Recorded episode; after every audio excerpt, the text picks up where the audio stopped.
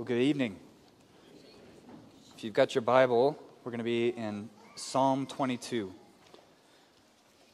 So turn to the book of Psalms, Psalm 22. And while you're turning there, if I haven't met you, my name is Chase Jacobs. I'm the executive pastor here at the church, and it's my privilege to look at uh, this psalm together and, and consider the cross of Christ. Before we turn to this psalm, I want you to think about 1,000 years hard for us to comprehend quite how long 1,000 years really is. Think about 1,000 years ago. How much was different? I mean, we're not just talking about electricity and airplanes and cell phones, okay? A thousand years ago, everyone still thought that the earth was the center of the universe. A thousand years ago, Europeans had not yet discovered North America. A thousand years ago from today, the Aztec Empire had not even been founded yet. So, I'm trying to get at is a thousand years is a really long time. And I want you to keep that in your minds tonight. In 1 Corinthians chapter 15, the Apostle Paul writes this Now I would remind you, brothers, of the gospel that I preached to you, which you received, in which you stand, and by which you are being saved. For I delivered to you as of first importance what I also received that Christ died for our sins in accordance with the Scriptures, that he was buried, and that he was raised on the third day in accordance with the Scriptures in accordance with the scriptures. Well, what scriptures? Paul's obviously referring to the Hebrew text, the Old Testament scriptures. Paul is saying that everything about the gospel that we preach, by which we are saved, everything about the work of Jesus Christ and his coming and his dying on the cross for our sins, for our forgiveness, on his being raised on the third day, all of that was predicted in the scriptures. It happened according to the scriptures. And so that's what we're going to be looking at in this two part series this Easter weekend. All of these places that the Old Testament foretold, prophesied, and predicted the work of Christ in the gospel, his death and resurrection. The Old Testament has so much to say about this, and it only confirms that this is true and that this was God's plan from eternity past for us today. So tonight we're going to look at Psalm 22 which, along with Isaiah 53, is probably the clearest, most powerful place that the Old Testament prophesies, predicts the crucifixion of Jesus Christ. We're going to look at Psalm 22, and as I read this, I want you to remember that this psalm was written 1,000 years before Jesus was born and 1,000 years before Jesus died. Psalm 22. My God, my God, why have you forsaken me? Why are you so far from saving me from the words of my groaning? Oh my God, I cry by day, but you do not answer, and by night, but I find no rest. Yet you are holy, enthroned on the praises of Israel. And you, our fathers, trusted. They trusted, and you delivered them. To you they cried and were rescued. And you they trusted and were not put to shame. But I am a worm and not a man, scorned by mankind and despised by the people. All who see me mock me. They make mouths at me. They wag their heads. He trusts in the Lord. Let him deliver him. Let him rescue him, for he delights in him. Yet you are he who took me from the womb. You made me trust you at my mother's breast. On you was I cast from my birth and from my mother's womb. You have been my God. Be not far from me, for trouble is near, and there is none to help. Many bulls encompass me. Strong bulls of Bashan surround me. They open wide their mouths at me like a ravening and roaring lion. I am poured out like water, and all my bones are out of joint. My heart is like wax, it is melted within my breast. My strength is dried up. It's like a potsherd, and my tongue sticks to my jaws. You lay me in the dust of death. For dogs encompass me. A company of evildoers encircles me. They have pierced my hands and feet. I can count all my bones. They stare and gloat over me. They divide my garments among them and for my clothing they cast lots. But you, O oh Lord, do not be far off. O oh, you, my help, come quickly to my aid. Deliver my soul from the sword, my precious life from the power of the dog. Save me from the mouth of the lion. You have rescued me from the horns of the wild oxen. I will tell of your name to my brothers. In the midst of the congregation, I will praise you. You who fear the Lord, praise him. All you offspring of Jacob, glorify him and stand in awe of him, all you offspring of Israel. For he has not despised or abhorred the affliction of the afflicted. He has not hidden his face from him, but has heard when he cried to him.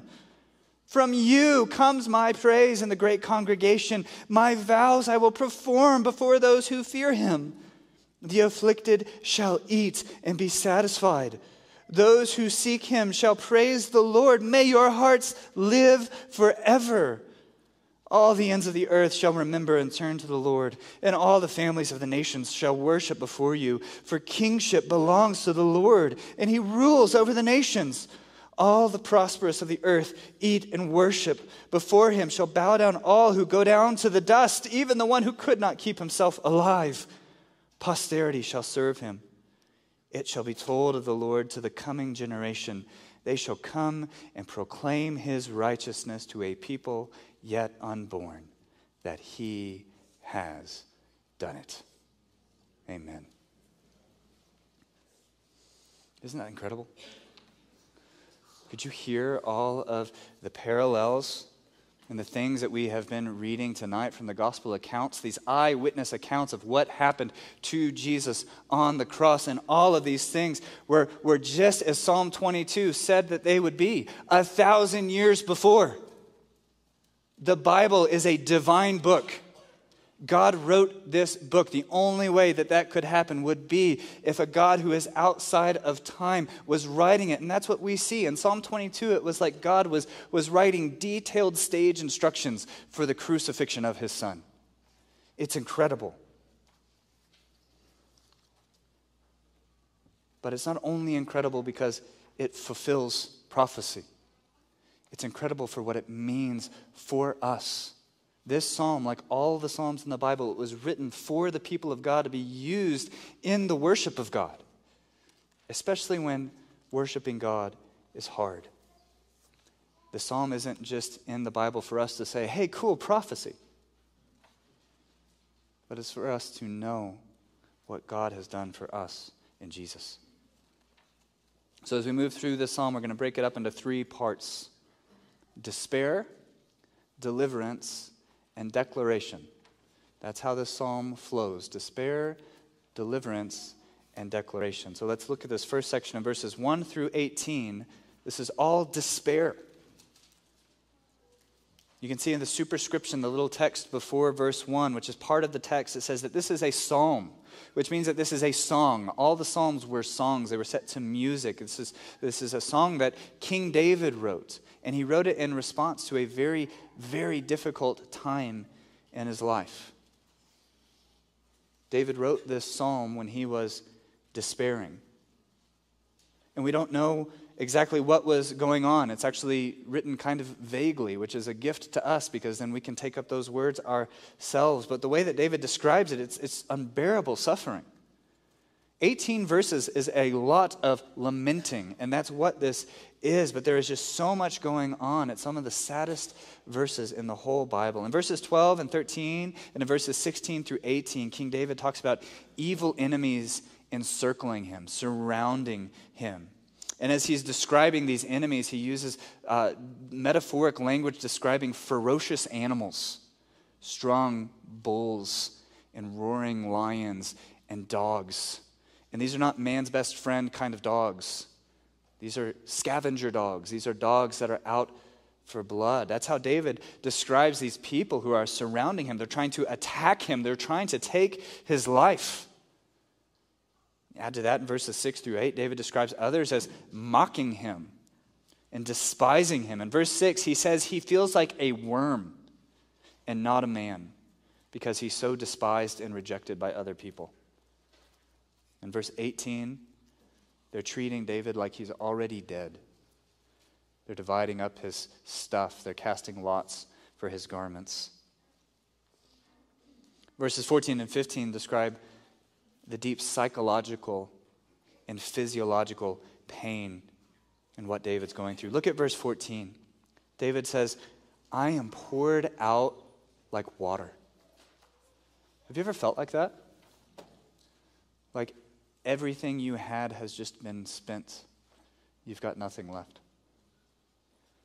He says, All my bones are out of joint. We don't know if that's because he's actually been physically attacked by these enemies, or if this is just the, the pain that your body feels when you have been in a long state of vigilance, of anxiety, starts to make your whole body ache. Still in verse 14, he says, My heart is like wax, it's melted within my breast. My strength is dried up like a potsherd, and my tongue sticks to my jaws. You lay me in the dust of death.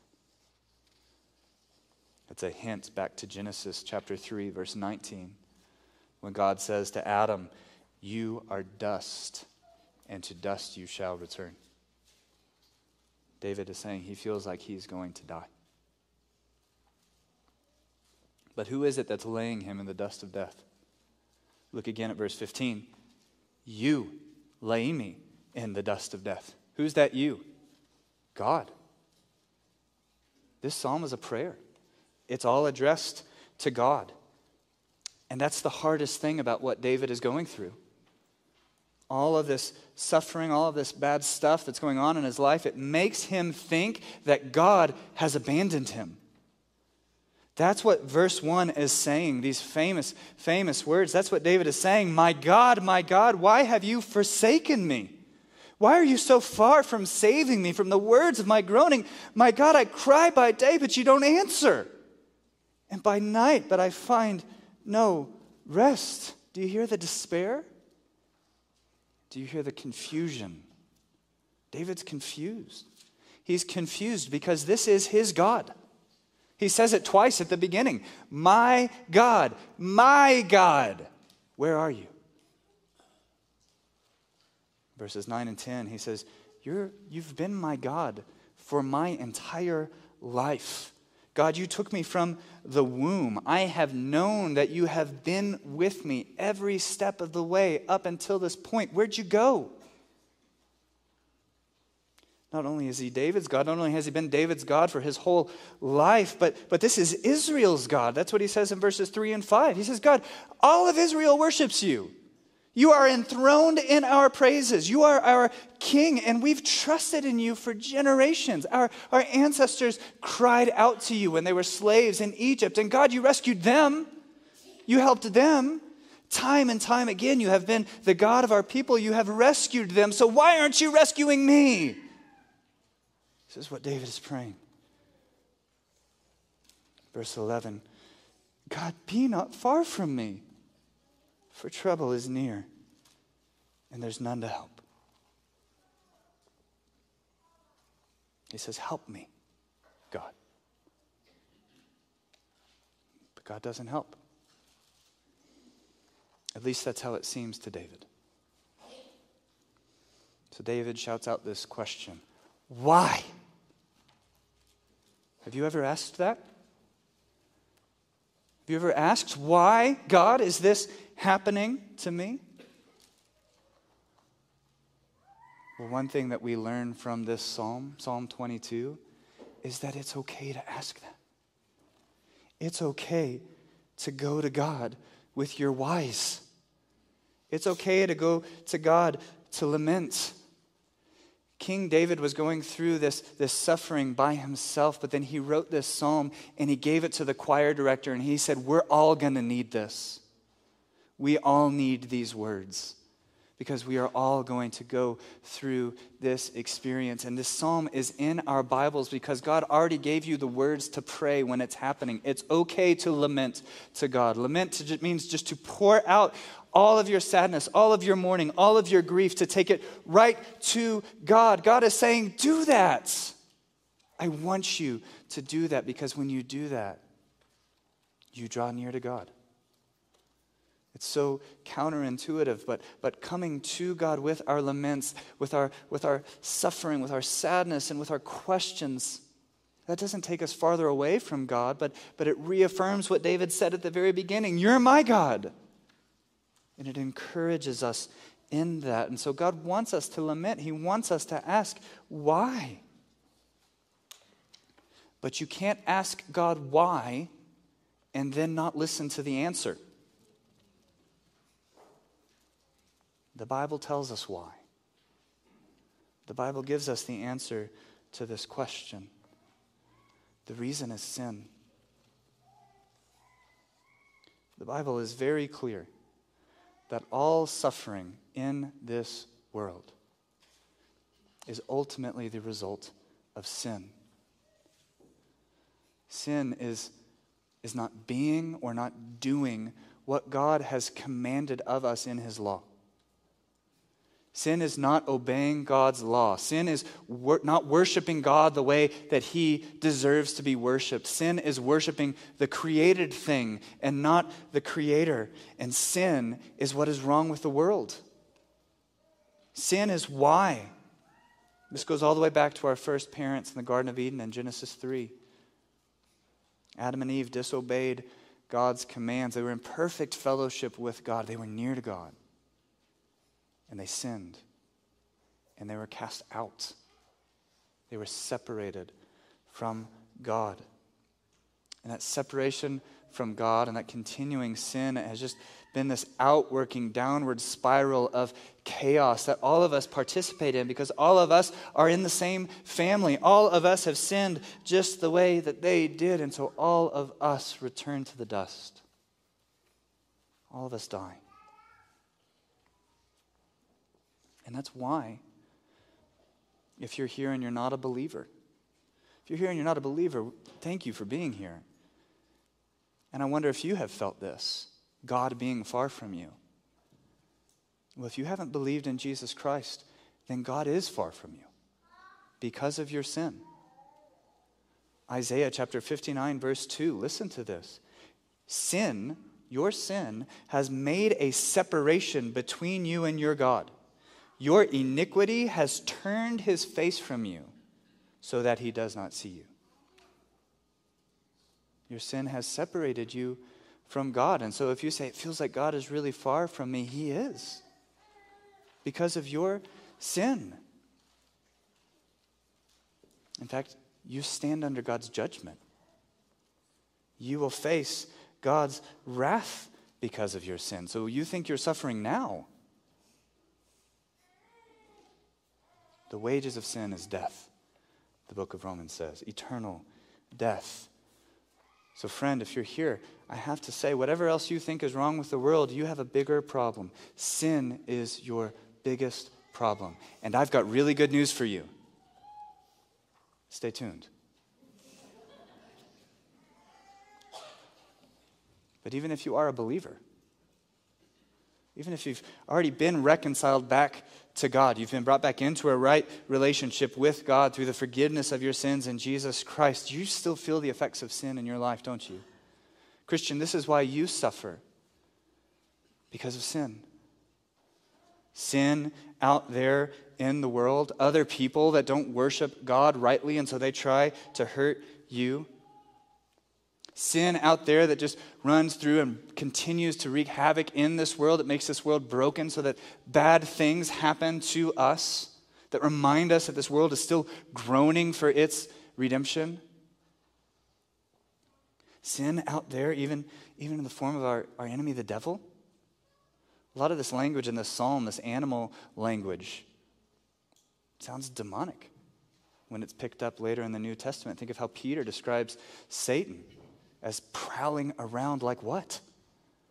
A roaring lion, seeking someone to devour. And so, Christian, what I'm saying is even though you're right with God, there's still a lot of sin out there that will cause suffering on you. That's why it's sin. Sin out there, but there's also still sin in here, isn't there?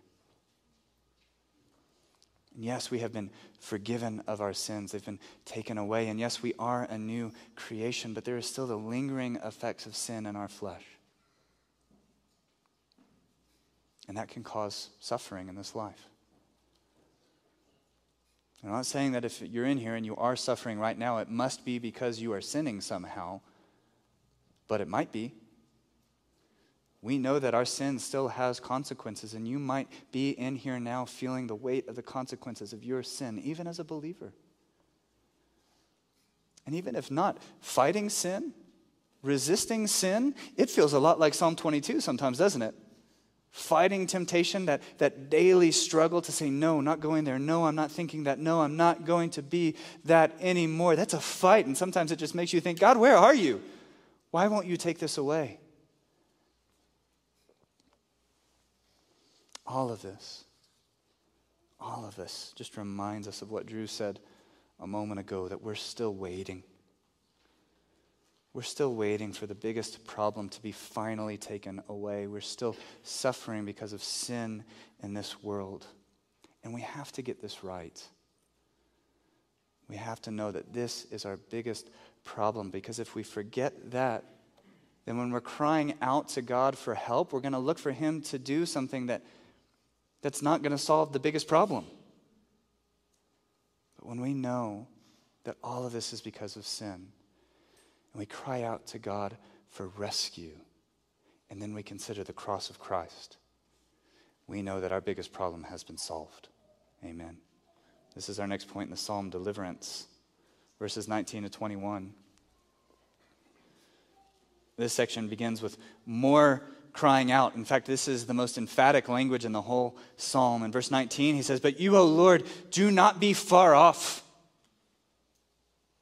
O you, my help, come quickly to my aid. Deliver my soul from the sword, my precious life from the power of the dog. Save me from the mouth of the lion. And then don't miss this part. Look at the last line of verse 21. You have rescued me from the horns of the wild oxen. What just happened? You have rescued me. Just like that it seems like David has been delivered. We don't know what has happened. This is actually kind of confusing because it's so abrupt. But this is what it says. We know something happened halfway through verse 21. David was delivered because the rest of the psalm, it just totally shifts gears and then it's just praise and thanksgiving for the whole rest of this song. Something happened halfway through verse 21. David was delivered. Maybe this was like Genesis 24 and David is praying, and before he even finishes talking, God has answered his prayer. And so he changes what he was going to write. He says, Oh, you have rescued me. Thank you.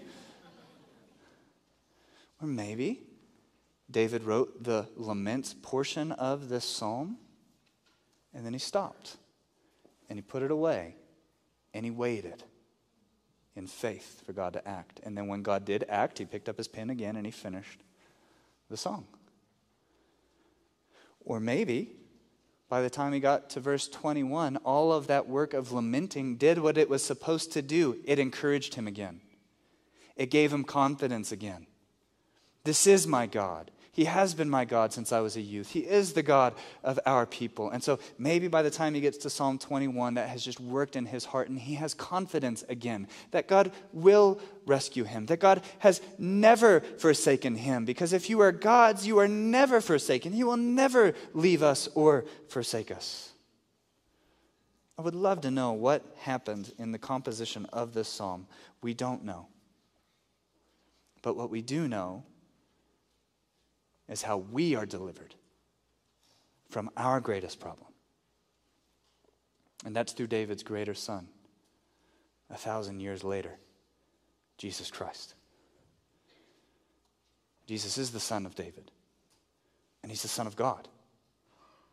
He's fully God and he's fully man, and he came to rescue us from our greatest enemy the enemy that encircles us, the enemy that tries to bite at us, the enemy that tries to kill us from our enemy, sin. Jesus rescued us from our sin, but the way that he rescued us, it's so surprising because it was actually to enter into our sin to experience our suffering more than anyone ever has or ever will. Jesus came to undergo the full experience of Psalm 22 on our behalf, to take all of the weight of sin onto himself so that he could, by dying, put sin to death once and for all. Psalm 22 is ultimately all about Jesus and his suffering on our behalf on the cross. It's all about Jesus. It's all about what he was going to do. David, I don't think, knew that when he was writing this psalm, but we know that Jesus did. How do we know? Because this is what he cries out when he is dying on the cross My God, my God, why have you forsaken me?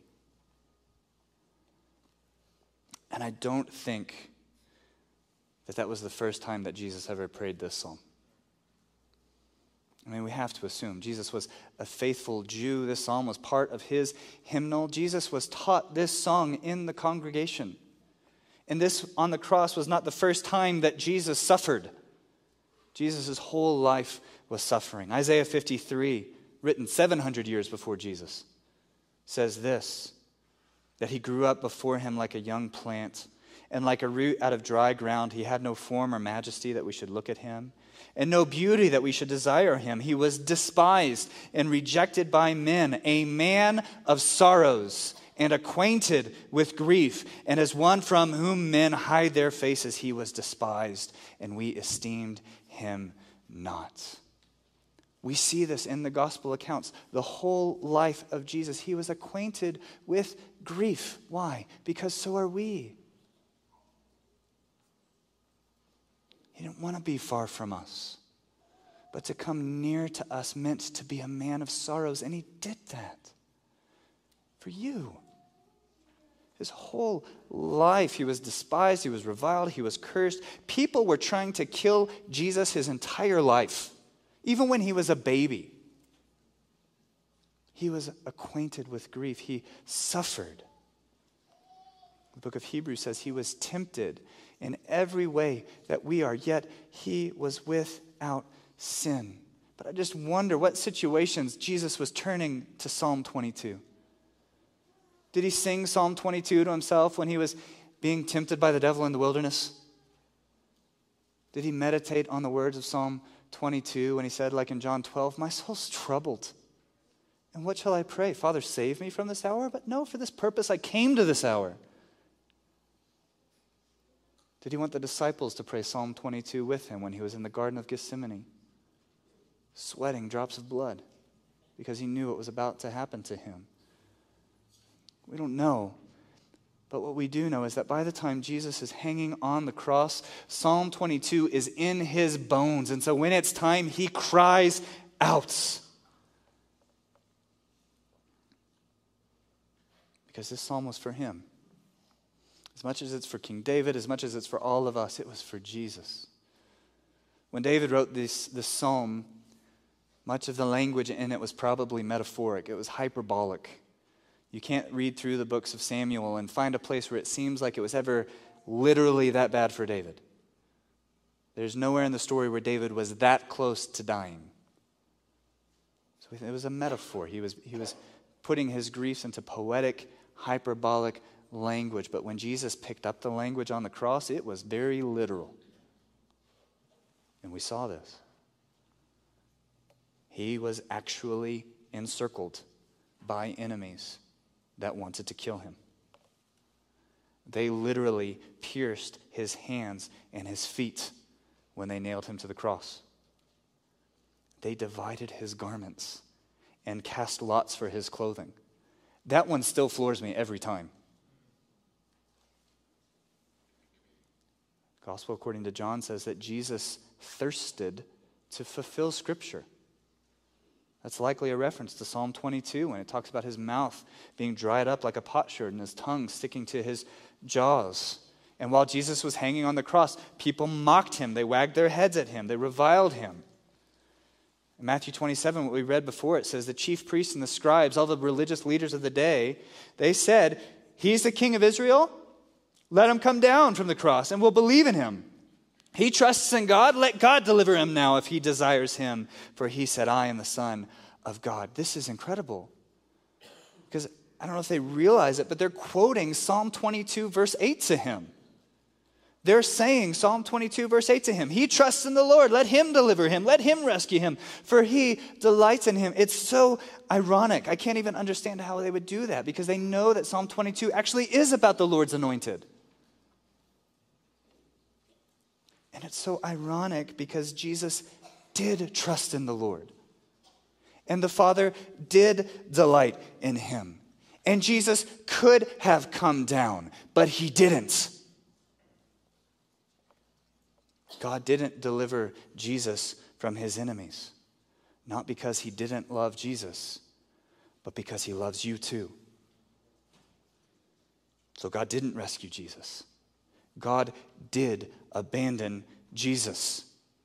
That's why he cries out in fulfillment of this psalm My God, my God, why have you forsaken me? When Jesus says that, it's actually true. When King David said that he felt forsaken, it was only a feeling. When we feel like God is far from us, if we are believers in Jesus Christ, that's not true.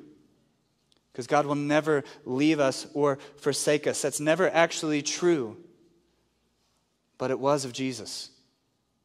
Jesus actually was truly forsaken truly abandoned. The father turned his face away.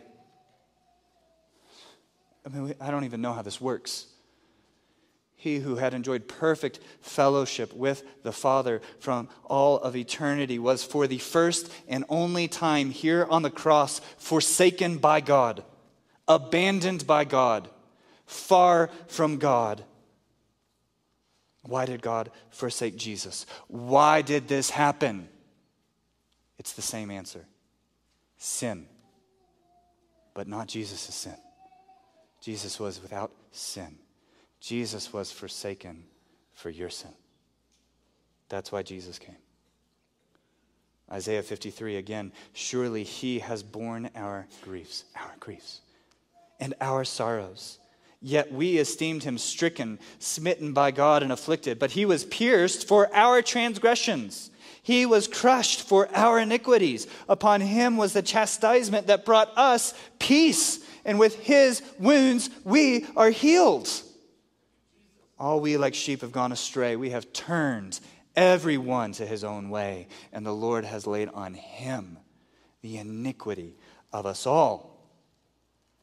This was the plan that the Father and the Son and the Spirit had worked up before the foundation of the world that they foretold again and again in the Old Testament that the Son of God would come and deliver his people from their sins by taking their sins onto himself in suffering all of the punishment that we deserved as a substitute in our place. And Psalm 22 gives us just a little glimpse of what that suffering was really like. True forsakenness, true abandonment. All the wrath of God, all the torment of hell, all the terrible consequences that we deserve because of our sin, our sin that broke the world, our sin that hung Jesus on the cross. Do you get that? We're the wild animals in the psalm. We're the ones shouting, Crucify him. It's our sin that put him there. Jesus experienced all of it. He was forsaken so that you could be forgiven. He was abandoned so that you would never be.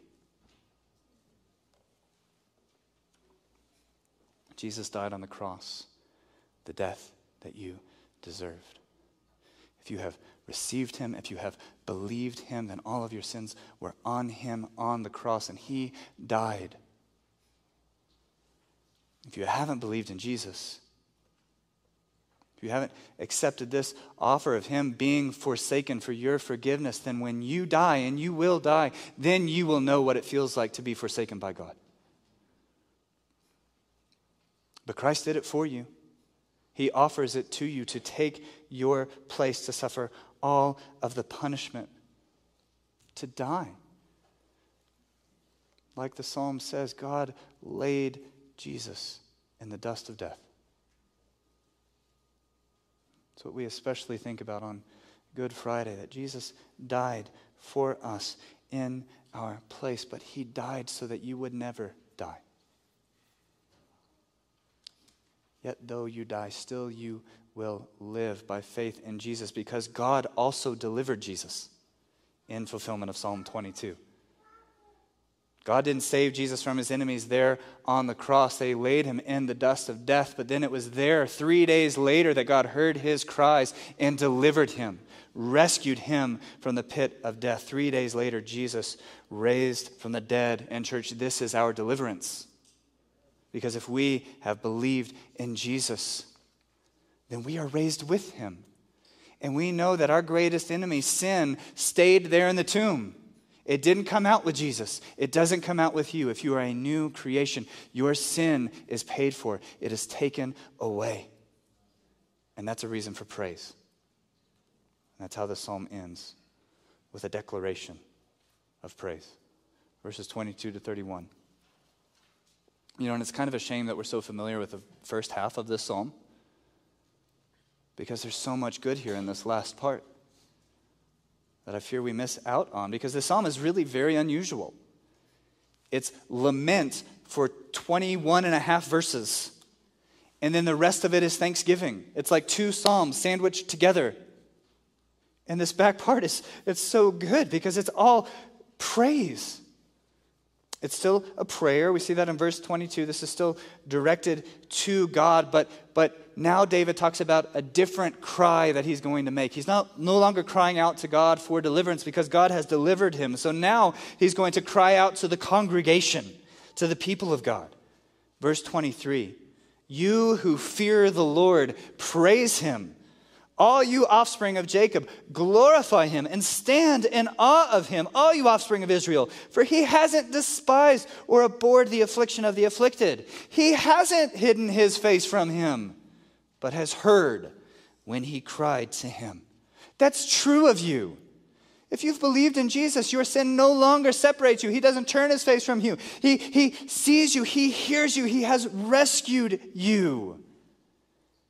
And, and David sees this as an imperative to declare that to other people, to not keep that deliverance to himself, but to tell everyone about it, to encourage the whole congregation that they be a community that declares the salvation and the glory of God, that we are a people that says, Hallelujah, what a Savior. And it's not just directed to those who are already believers. Verses 27 and 28 says this really needs to go to the ends of the earth. All the ends of the earth shall remember and turn to the Lord. All the families of the nations shall worship before you, for kingship belongs to the Lord, and he rules over the nations. You know, most of you have been with us in this study through the book of Genesis that we've been doing on Sunday mornings. If you have, then little buzzers should be going off in your brain right now. This is Genesis 12 stuff. The nations, the families of the earth, they will praise him too because he's their king, he's their deliverer. Verse 29, David says that this deliverance is for the rich as well as for the poor. It's for the slave and the free, for the male and the female. Verse 30 says, Posterity shall serve him. It shall be told of the Lord to the coming generation. Okay, so this is telling the next generation, telling our children about this deliverance. Still in verse 30, it says, They shall come and proclaim his righteousness to a people yet unborn, that he has done it. A lot of scholars think that that's one more connection to the cross. He has done it. Sounds very much like it is finished.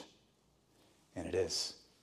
And that's what we declare. This proclamation goes out to the ends of the earth and to the next generation, to anyone and everyone. And doesn't that sound just like the mission of the church?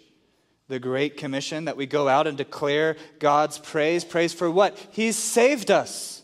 He has saved us from our sins. We are not forsaken. We are forgiven because Jesus died and was raised. Verses 25 and 26 are, are really cool in this psalm. So we'll look at these and I'll end with this. It says in verse 25, From you, so he's still talking to God, from you comes my praise in the great congregation.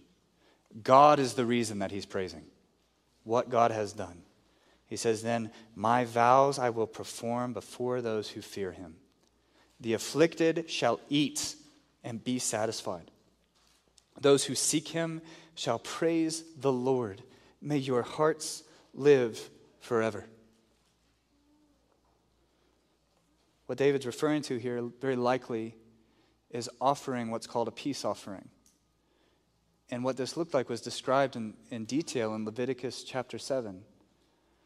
But this was a very special offering that would someone, someone would offer as an act of praise, as a response to something that God had done. And what they would do is they would go into the temple court at the altar and they would offer an animal, a big animal, like an ox.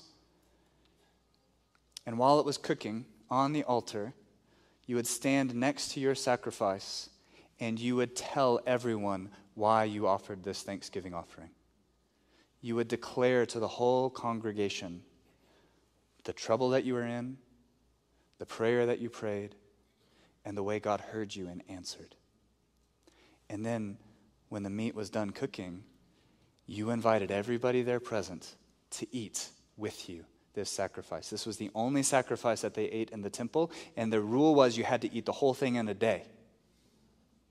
And so, what we see from this is that God has woven barbecues into the worship rhythm of his people. Amen? that we should throw parties. We should be glad. Why? Because our hearts will live forever. We will live forever because He has risen. And we should celebrate this. We should talk about this. We should not be we should not keep our lips silent about this. We should be glad in this. So I know that you all probably have big Easter plans for this Sunday. Don't let them only be about eggs and chocolate bunnies. It's about our deliverance. This is about what God has done. He has done it. And so declare it. Declare it to your kids that are there with you. Declare it to the neighbors that you have invited to join you. Declare it, if God allows, to the ends of the earth that you were dead in your trespasses and sins, and you cried out to God, and He rescued you. And so, no matter what you're going through right now, no matter how far away God might feel, He isn't. Because Christ was forsaken so that you would be forgiven. Let's pray. God, thank you for this amazing love. What a Savior that we have, that He would come to us, the ones who have sinned against him, come to us to be a man of sorrows, acquainted with grief, to die and suffer our punishment so that we could have life. God, we thank you for this. And we pray that you would, you would stir up in us a delight, thanksgiving in this, God, that we would praise you, that we would declare this to everyone who will listen, that you have rescued us. We thank you for that rescue in Jesus Christ. Amen.